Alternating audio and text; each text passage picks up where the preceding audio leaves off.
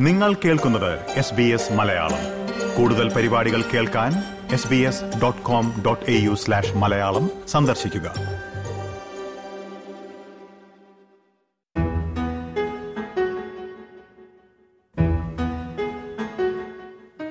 ഓസ്ട്രേലിയയും ഇന്ത്യയും ഏറെ പ്രതീക്ഷയോടെ നോക്കിക്കാണുന്ന സാമ്പത്തിക വാണിജ്യ സഹകരണ കരാർ ഡിസംബർ ഇരുപത്തിയൊൻപതിന് പ്രാബല്യത്തിൽ വരികയാണ്.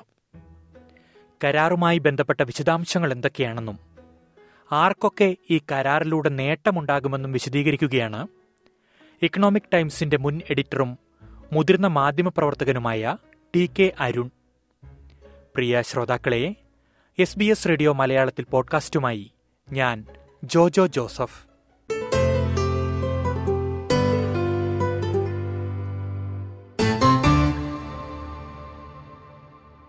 സ്വാഗതം. T K Arun S B S radio മലയാളത്തിലേക്ക്. സന്തോഷം. ഓസ്ട്രേലിയയും ഇന്ത്യയും വളരെ പ്രതീക്ഷയോടെ നോക്കിക്കാണുന്ന വ്യാപാര കരാറാണ് ഡിസംബർ ഇരുപത്തിയൊൻപതാം തീയതി പ്രാബല്യത്തിൽ വരാൻ പോകുന്നത്. ഈ വിഷയത്തിന്റെ കൂടുതൽ വിശദാംശങ്ങളിലേക്ക് പോകുന്നതിന് മുൻപ് എന്താണ് ഇ സി ടി എ അഥവാ India Australia economic corporation and trade agreement എന്ന് ലളിതമായി ഒന്ന് പറഞ്ഞു തരാൻ പറ്റുമോ? ഇത് ശരിക്കും പറയുകയാണെങ്കിൽ കൂടുതൽ ഉപകാരപ്രദമായിട്ടുള്ള ഒരു പാർട്ട്ണർഷിപ്പ് അഗ്രിമെന്റിന്റെ ഒരു മുന്നോടിയാണ്.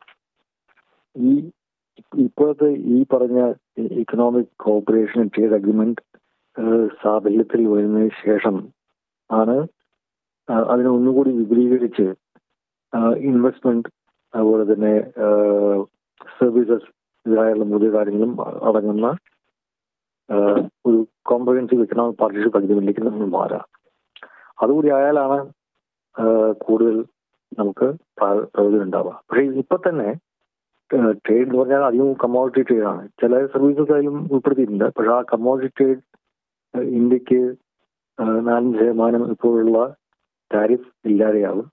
അപ്പോൾ ഇന്ത്യയിൽ നിന്നുള്ള സാധനങ്ങൾ കൂടുതൽ കോമ്പറ്റീറ്റീവ് ആവും. ഓസ്ട്രേലിയയിൽ നമുക്ക് കൂടുതൽ സാധനങ്ങൾ വിൽക്കാൻ സാധിക്കും. അതുപോലെ തന്നെ ഓസ്ട്രേലിയക്കും പല കാര്യങ്ങളും ഇന്ത്യയ്ക്ക് കൂടുതൽ ലാഭത്തിൽ വിൽക്കാൻ സാധിക്കും. അപ്പൊ രണ്ട് രാജ്യങ്ങൾക്കും പ്രയോജനപ്രദമായിട്ടൊരു സാധനമാണിത്. ഉദാഹരണത്തിന് ഇന്ത്യ സൗത്ത് ആഫ്രിക്കയിൽ നിന്നാണ് കൂടുതലായിട്ടും കോൾ അതായത് കൽക്കരി ഇമ്പോർട്ട് ചെയ്യാൻ ശ്രമിക്കുന്നത്. കാരണം വെച്ചാൽ അതിന്റെ വിലയാണ് കുറച്ച് കുറവ്. ഓസ്ട്രേലിയൻ കോളിനെ അപേക്ഷിച്ച് നോക്കുകയാണെങ്കിൽ. പക്ഷേ ഓസ്ട്രേലിയൻ ഈ അഗ്രിമെന്റിന് ശേഷം ഓസ്ട്രേലിയൻ കോളിന്റെ മുകളിലുള്ള രണ്ടര ശതമാനം ഇമ്പോർട്ട് ഡ്യൂട്ടി ഒഴിവാക്കുകയാണെങ്കിൽ കുറച്ചും കൂടി ഇത് കോമ്പറ്റീറ്റീവ് ആയിട്ട് വരും. അപ്പൊ നമ്മൾ കൂടുതൽ ഓസ്ട്രേലിയയിൽ കൂടി ഇമ്പോർട്ട് ചെയ്യാൻ സാധ്യതയുണ്ട്. പിന്നെ കുറച്ച് ആൾക്കാരെ ഇപ്പൊ എന്നെ പോലുള്ള ആൾക്കാരെ നോക്കുകയാണെങ്കിൽ ഓസ്ട്രേലിയൻ വൈൻ ഒന്നും കൂടി കുറഞ്ഞ വിലയ്ക്ക് ഇന്ത്യയിൽ കിട്ടി തുടങ്ങും. എന്നാണ് പ്രതീക്ഷ. അങ്ങനെ ആവുന്നു വിചാരിക്കട്ടെ. അങ്ങനെ പലതരത്തിലും എല്ലാവർക്കും മെച്ചപ്പാടുണ്ടാകുന്ന ഒരു അഗ്രിമെന്റാണ് രണ്ടു തരത്തിലുള്ള ആൾക്കാർക്കും അവരുടെ പ്രൊഡ്യൂസേഴ്സിന് അതുകൊണ്ട് ഉപകാരം ഉണ്ടാവും ഇന്ത്യ ഒരു കഷ്ടി എട്ട് ബില്യൺ ഡോളേഴ്സിന്റെ എക്സ്പോർട്ടാണ് ഓസ്ട്രേലിയക്ക് ചെയ്യുന്നത്. ഓസ്ട്രേലിയയിൽ നിന്ന് ഇമ്പോർട്ട് ചെയ്യുന്നതോ അതിന്റെ ഇരട്ടി കൂടുതൽ അത് പതിനാറ് ചില്ലാനും ബില്യൺ ഡോളറിന്റെ സാധനങ്ങളാണ് ഇപ്പോൾ ഇമ്പോർട്ട് ചെയ്യുന്നത്. അപ്പൊ ഇത് രണ്ടും വർദ്ധിക്കുമെന്നും ഇന്ത്യയുടെ എക്സ്പോർട്ട് ഇമ്പോർട്ട് വർദ്ധിക്കുന്ന കൂടുതൽ വർദ്ധിക്കും എന്നാണ് ഇന്ത്യക്കാരുടെ പ്രതീക്ഷ. ഓസ്ട്രേലിയക്ക് തീർച്ചയായിട്ടും അവരുടെ എക്സ്പോർട്ട് വർദ്ധിക്കുന്നതായിരിക്കും പ്രതീക്ഷ. രണ്ട് രാജ്യങ്ങളും പലതും കണക്ക് കൂട്ടുന്നുണ്ട്. പ്രത്യേകിച്ച് ഓസ്ട്രേലിയ സംബന്ധിച്ച് പറയുകയാണെങ്കിൽ ഈ ഓസ്ട്രേലിയ ചൈന ബന്ധത്തിന് ചെറിയൊരു വിള്ളൽ വീണിരിക്കുന്ന ഒരു സമയം കൂടിയാണിത്. പ്രൊഡക്ഷന്റെ കാര്യത്തിലൊക്കെ ഇന്ത്യയാണ് ഓസ്ട്രേലിയ ഇനി കൂടുതലായി ആശ്രയിക്കുമെന്ന് വാർത്തകളിലൂടെയൊക്കെ കാണുന്നത്. ഈ ഓസ്ട്രേലിയക്ക് ഉണ്ടാകുന്ന മെച്ചം ഈ ആഗോളതലത്തിൽ നോക്കുമ്പോൾ അതുകൂടി ഒന്ന് ഒന്ന് പങ്കുവയ്ക്കുമോ? അതിന്റെ ഒരു വിശദാംശങ്ങൾ. അതായത് ഇന്ന് ലോകത്തിൽ ഏറ്റവും വേഗത്തിൽ വളരുന്ന ഇക്കോണമി ഇന്ത്യയാണ് ഇത് പക്ഷേ വളരെ താൽക്കാലികമായിട്ടുള്ള ഒരു ചെറിയ ട്രാൻസിന്റ് ആയിട്ടുള്ള സാധനമല്ല. കാരണം ഇന്ത്യയുടെ ഡെമോഗ്രാഫിക് ട്രാൻസിഷൻ അതിന്റെ ഇപ്പോഴത്തെ ഒരു ഘട്ടം അനുസരിച്ച് നോക്കുകയാണെങ്കിൽ ഏറ്റവും കൂടുതൽ ചെറുപ്രായക്കാരായിട്ടുള്ള മനുഷ്യർ ജീവിക്കുന്ന പ്രദേശം ഇന്ത്യയാണ്. അപ്പോൾ വരും കാലങ്ങളിൽ ഏറ്റവും കൂടുതൽ വിദ്യാഭ്യാസം എന്താ പറയുക ലഭിക്കാൻ പോകുന്ന ജനതയും അത് ഉപയോഗിച്ചിട്ട് പ്രൊഡക്ഷൻ വർദ്ധിപ്പിക്കാൻ ശേഷി ഉണ്ടാക്കുകയും ചെയ്യുന്ന ജനതയും ഇന്ത്യയിലാണ്. ഏറ്റവും കൂടുതൽ തോതിൽ അർബനൈസേഷൻ നടക്കുക ഇന്ത്യയിലാണ്. ഇന്ത്യയിലത്തെ ഇപ്പോഴത്തെ അർബനൈസേഷന്റെ നില എന്ന് പറഞ്ഞാൽ കഷ്കശ് മുപ്പത്തിമൂന്ന് ശതമാനം. ജനതയുടെ മുപ്പത്തിമൂന്ന് ശതമാനമാണ് പട്ടണങ്ങളിൽ താമസിക്കുന്നത്. ബാക്കി ഗ്രാമങ്ങളിലാണ്. ചൈനയിൽ നോക്കുകയാണെങ്കിൽ അതിന്റെ നേരെ ഇരട്ടി അറുപത്താറ് ശതമാനം പട്ടണങ്ങളായി കഴിഞ്ഞു. അപ്പോ ഈ സർവീസ് സെക്ടറിലും അതുപോലെ തന്നെ വ്യവസായത്തിലും ആണ് കൂടുതൽ ജോലികൾ ഉണ്ടാവുന്നത്. അങ്ങനെയാണ് ലോകത്തിലെ ചരിത്രത്തിന്റെ ഒരു ഗതി. അഗ്രികൾച്ചർ രംഗത്ത് ജോലി സാധ്യത കുറയുകയും അതേസമയം വ്യവസായത്തിലും മറ്റ് സർവീസുകളിലും സേവന വ്യവസ്ഥകളിലും തുറകളിലും ജോലി സാധ്യത കൂടുകയും ചെയ്യുന്നു. പക്ഷെ ഈ വേതന മറ്റേ സർവീസ് സെക്ടറിലെയും ഇൻഡസ്ട്രിയിലെയും ജോലികൾ കൂടുന്നത് സാമാന്യ സാഹചര്യത്തിൽ പട്ടണത്തിലാണ് അല്ലാതെ ഗ്രാമങ്ങളിലല്ല. അപ്പൊ ഈ പുതിയ ജോലികൾ ഏറ്റെടുക്കാനായിട്ട് ആൾക്കാർ ഗ്രാമങ്ങളിൽ നിന്ന് പട്ടണങ്ങളിലേക്ക് മാറും. ഇങ്ങനെയാണ് ഈ അർബനൈസേഷൻ സംഭവിക്കുന്നത്. അപ്പൊ ഒരു കാര്യം ആലോചിച്ച് നോക്കൂ. ഇന്നത്തെ പരിമിതമായിട്ടുള്ള മുപ്പത്തിമൂന്ന് ശതമാനം മാത്രം വരുന്ന പട്ടണ ജനങ്ങളാണ് അവരുടെ തോത് മൊത്തം സമൂഹത്തിന്റെ അറുപത്താറ് ശതമാനമായിട്ട് ഇന്ത്യയിൽ മാറാൻ നിൽക്കുക. എത്ര കോടി ആൾക്കാരാണ് കൂടുതലായിട്ട് ഗ്രാമങ്ങളിൽ നിന്ന് പട്ടണത്തിലേക്ക് വരിക. ഇവരെ പാർപ്പിക്കാനായിട്ട് ഇന്ത്യയ്ക്ക് പല പല പുതിയ പട്ടണങ്ങൾ തന്നെ പണിയേണ്ടി വരും. അങ്ങനെ പട്ടണങ്ങൾ പണിയുമ്പോൾ അതിനാവശ്യമായിട്ടുള്ള സ്റ്റീൽ സിമെന്റ് ഫർണിച്ചർ പെയിന്റ് മറ്റേ ഇലക്ട്രിസിറ്റി വയർ ഇലക്ട്രിസിറ്റി എത്രമാത്രം സാധനങ്ങളായിരിക്കും ഇന്ത്യയ്ക്ക് വേണ്ടി വരിക എത്രമാത്രം കൺസ്ട്രക്ഷൻ പണി അതിനുണ്ടാവും?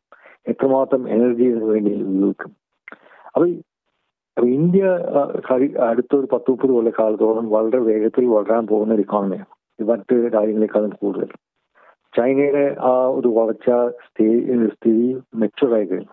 ഇനി പഴയ പോലെ പത്ത് ശതമാനത്തിൽ കൂടുതൽ വേഗത്തിലൊന്നും ചൈന വളരാൻ പോകുന്നില്ല. അത്തോതിൽ വളരാൻ സാധ്യതയുള്ള ഒരു ഇക്കോണമി ഇന്ത്യയാണ് അപ്പൊ ആ ഇന്ത്യ ഇക്കോണമിയായിട്ട് ഒരു നല്ല വ്യാപാര ബന്ധം സ്ഥാപിക്കുന്നതും അവിടുത്തെ എക്സ്പോർട്ട് മാർക്കറ്റ് തുറന്നു കിട്ടുന്നതും ഓസ്ട്രേലിയക്ക് ദീർഘകാലത്തേക്ക് പ്രയോജനപ്രദമാണ്. ഇന്ത്യക്കും ഒരു പുതിയൊരു വിപണി തുറന്നു കിട്ടുകയാണ്. കാരണം കൂടുതലായിട്ട് പ്രൊഡക്ഷൻ നടത്തിയാൽ കൂടുതൽ സാധനങ്ങൾ ഓസ്ട്രേലിയയിലേക്ക് കയറ്റി അയക്കാൻ സാധിക്കും.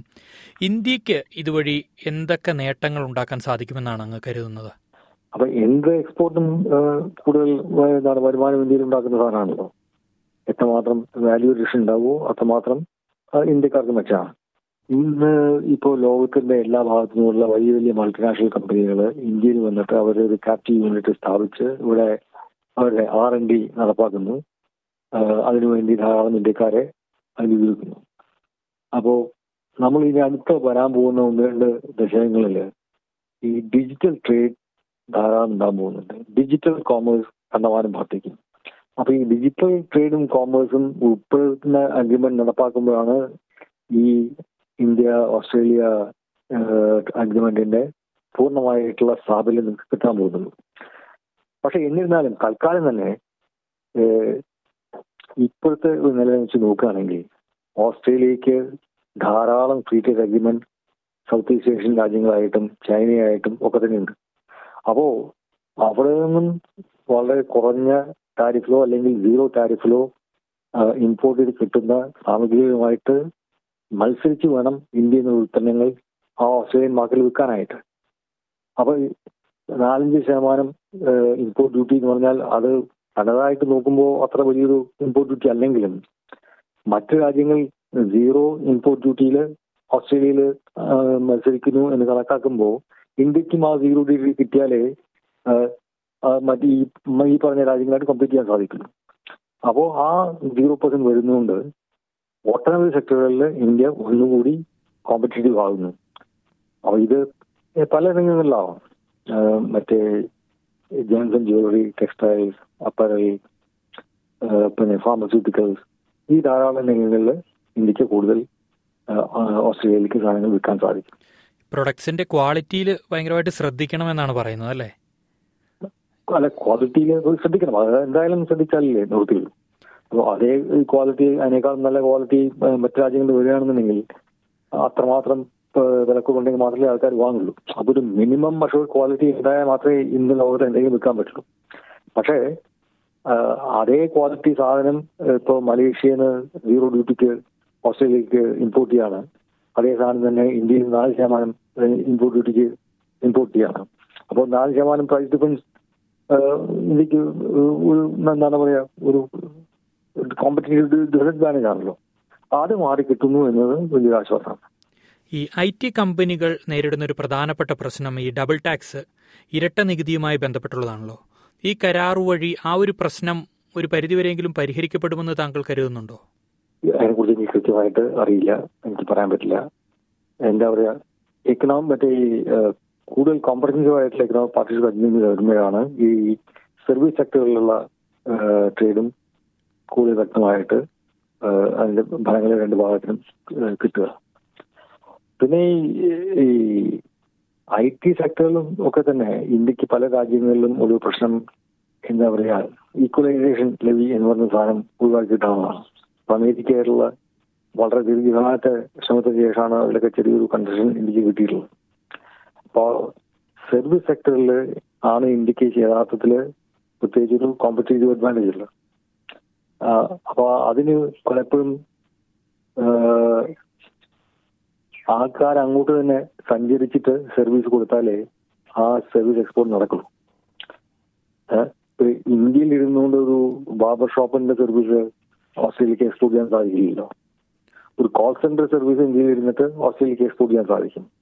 പക്ഷെ ഫിസിക്കലായിട്ടുള്ള പല സർവീസുകളും അങ്ങോട്ട് എക്സ്പോർട്ട് ചെയ്യാൻ സാധിക്കില്ലല്ലോ. അതിന് ആൾക്കാർ അങ്ങോട്ട് പോയാലേ സാധിക്കുള്ളൂ അത് ഐ ടിയിൽ രണ്ടു തരത്തിലും സാധിക്കും. പക്ഷെ ചിലത് ഓൺഷോർ ആ സ്ഥലത്ത് ഉണ്ടായാൽ മാത്രം ഡെലിവറി ചെയ്യാൻ പറ്റുന്ന സർവീസുകളാണ് അപ്പൊ അതിന് വേണ്ടിയിട്ട് ആൾക്കാർക്ക് സഞ്ചരിക്കാനുള്ള സ്വാതന്ത്ര്യം വേണം. അത് അതിന് വിസ കിട്ടാനുള്ള ബുദ്ധിമുട്ട് ഇങ്ങനത്തെ പ്രശ്നങ്ങൾ ഉണ്ടാവുകയാണെങ്കിൽ ബുദ്ധിമുട്ടാണ്. അവിടുത്തെ മൂന്ന് മാസം താമസിക്കുന്ന ഒരാൾ അവിടെ സോഷ്യൽ സെക്യൂരിറ്റി ടാക്സ് കൊടുക്കണം എന്ന് ബാധ്യത വരാണെന്നുണ്ടെങ്കിൽ അത് ഒരു പ്രശ്നമാണ്. എന്താ വെച്ചാൽ അത് തിരിച്ചു കിട്ടാൻ പോകില്ല അത് വളരെ കാലം താമസിച്ച് പണിയെടുത്തതിന് ശേഷം മാത്രമേ അതിന്റെ ബെനിഫിറ്റ് അവിടുത്തെ ആൾക്കാർക്ക് കിട്ടാൻ പോകുള്ളൂ ഈ പോകുന്ന ആൾക്കാർക്ക് കിട്ടാൻ പോകുള്ളൂ ഇത്തരം പ്രശ്നങ്ങളൊക്കെ സോർട്ട് ഔട്ട് ചെയ്യുന്നതാണ്. അത് പക്ഷേ ഈ അഗ്രിമെന്റിൽ അത് സോർട്ട് ഔട്ട് ചെയ്യുന്ന എനിക്ക് അറിയില്ല. ഈ കരാറിൽ പ്രധാനമായി എടുത്തു പറയുന്ന മറ്റൊരു കാര്യം ഇന്ത്യയിലുള്ളവർക്ക് ധാരാളം തൊഴിലവസരങ്ങൾ ഓസ്ട്രേലിയയിൽ തുറന്നു കിട്ടും എന്നുള്ളതാണ്. വിസ കൂടുതൽ വിസകൾ ഇന്ത്യക്കാർക്ക് വേണ്ടിയിട്ട് ഓസ്ട്രേലിയ നൽകുമെന്നൊക്കെ പറയുന്നുണ്ട്. അത് ഏത് തരത്തിലായിരിക്കും കൂടുതൽ നേട്ടമുണ്ടാക്കാൻ സാധിക്കുക ഇന്ത്യയ്ക്ക്? ഞാൻ പറഞ്ഞില്ല ഏറ്റവും കൂടുതൽ ഇത്തരം ചെറിയ പ്രായത്തിൽ ഉള്ള പല രീതികളിലും പരിശീലനം ലഭിച്ചിട്ടുള്ള ആൾക്കാർ മാൻ പവർ ഏറ്റവും കൂടുതൽ രാജ്യം ഇന്ത്യയാണ്. അപ്പോ ഈ മാൻ പവർ ഇന്ന് ലോകത്തെമ്പാടത്തും വളരെ ആവശ്യമായിട്ട് വരിക. ഇന്ന് മൊത്തം ലോകത്തിൽ നോക്കുമ്പോൾ യൂറോപ്യൻ യൂണിയനിൽ അൺഎംപ്ലോയ്മെന്റ് റേറ്റ് വളരെ കുറവാണ്. അമേരിക്കയിൽ അൺഎംപ്ലോയ്മെന്റ് റേറ്റ് മൂന്നര ശതമാനത്തിൽ താഴെയാണ്. ആൾക്കാരെ കിട്ടാനില്ല എന്നതാണ് വാസ്തവം. അമേരിക്കയിൽ ഒരു ജോലി വേക്കൻസി ഉണ്ടെങ്കിൽ അല്ല ഒരാൾ ജോലി അന്വേഷിക്കുന്നുണ്ടെങ്കിൽ രണ്ടാൾക്കുള്ള വേക്കൻസി അഡ്വർടൈസ് ചെയ്യുന്നുണ്ട്. ആളെ കിട്ടാനില്ല. ഇതാണ് സ്ഥിതി. ഇതാണ് സ്ഥിതി പല രാജ്യങ്ങളിലും. അപ്പൊ അത്തരം ഒരു സ്ഥിതി ഓസ്ട്രേലിയയിലും വരാൻ സാധ്യതയുണ്ട്. അപ്പൊ ഇങ്ങനെ ഒരു ഇന്ത്യയായിട്ടുള്ള കരാർ ഉണ്ടാക്കുമ്പോൾ ആ ഒരു ലേബർ ഷോർട്ടേജ് ഒഴിവാക്കാൻ ഇന്ത്യൻ മൈഗ്രന്റ് ലേബറിനെ കിട്ടുകയാണെങ്കിൽ അവർക്ക് നല്ലത് തീർച്ചയായും ഇന്ത്യയിലുള്ളവർക്ക് കൂടുതൽ വിസകൾ വ്യത്യസ്ത വിസകൾ ഓസ്ട്രേലിയൻ സർക്കാർ വാഗ്ദാനം ചെയ്യുന്നുണ്ട് എന്നാണ് ലഭിക്കുന്ന വിവരങ്ങൾ. സമയപരിമിതി കൊണ്ട് ഞാൻ കൂടുതൽ വിശദാംശങ്ങളിലേക്ക് പോകുന്നില്ല. അവസാനമായി ഒരു കാര്യം. ഏതെല്ലാം ഉൽപ്പന്നങ്ങളിൽ ഇല്ലെങ്കിൽ ഏതെല്ലാം മേഖലയിൽ ശ്രദ്ധ കേന്ദ്രീകരിക്കുന്നവർക്കാകും ഈ കരാറിന്റെ ഒരു നേട്ടം കൂടുതലായി ലഭിക്കുക എന്ന് കൂടി താങ്കൾ ഒന്ന് പറയുമോ ഞാൻ പറഞ്ഞില്ലേ ഇപ്പൊ ജെംസ് ജ്വല്ലറി ഇന്ത്യയുടെ ഒരു സ്ട്രോങ് സെക്ടറാണ് അതിലെന്തായാലും മെച്ചപ്പാടുണ്ടാവാൻ സാധ്യതയുണ്ട്. ടെക്സ്റ്റൈൽ അപ്പറൽ ഇപ്പോ വിയറ്റ്നാമെന്നോ ബംഗ്ലാദേശിന്നോ അങ്ങനെ ആയിട്ട് കമ്പീറ്റ് ചെയ്യാൻ ഇറക്കുമതി നികുതി ചുമക്കുന്ന ഇന്ത്യൻ ഉൽപ്പന്നങ്ങൾക്ക് സാധിക്കില്ല. ആ ഇറക്കുമതി നികുതി ഒഴിവായാൽ ഒന്നുകൂടി നമുക്കൊരു നമ്മുടെ പ്രൈസ് ഒന്നുകൂടി കോമ്പറ്റീവ് ആകുന്നു. അതാവാം അതുപോലെ തന്നെ പല ലേബർ ഇന്റൻസീവ് ആയിട്ടുള്ള സെക്ടേഴ്സിലും ഇന്ത്യയ്ക്ക് ഒന്നുകൂടി മെച്ചപ്പാടുണ്ടാവും ഫാർമസ്യൂട്ടിക്കൽസൊക്കെ ഒന്നുകൂടി മെച്ചപ്പാടാവും തീർച്ചയായും. വളരെ നന്ദി ടി കെ അരുൺ. ഓസ്ട്രേലിയയും ഇന്ത്യയും ഏറെ പ്രതീക്ഷയോടെ നോക്കിക്കാണുന്ന സാമ്പത്തിക വ്യാപാര സഹകരണ കരാറുമായി ബന്ധപ്പെട്ട ഇത്രയും കാര്യങ്ങൾ എസ് ബി എസ് മലയാളത്തിന്റെ ശ്രോതാക്കളോട് പങ്കുവച്ചതിന്. വളരെ സന്തോഷം.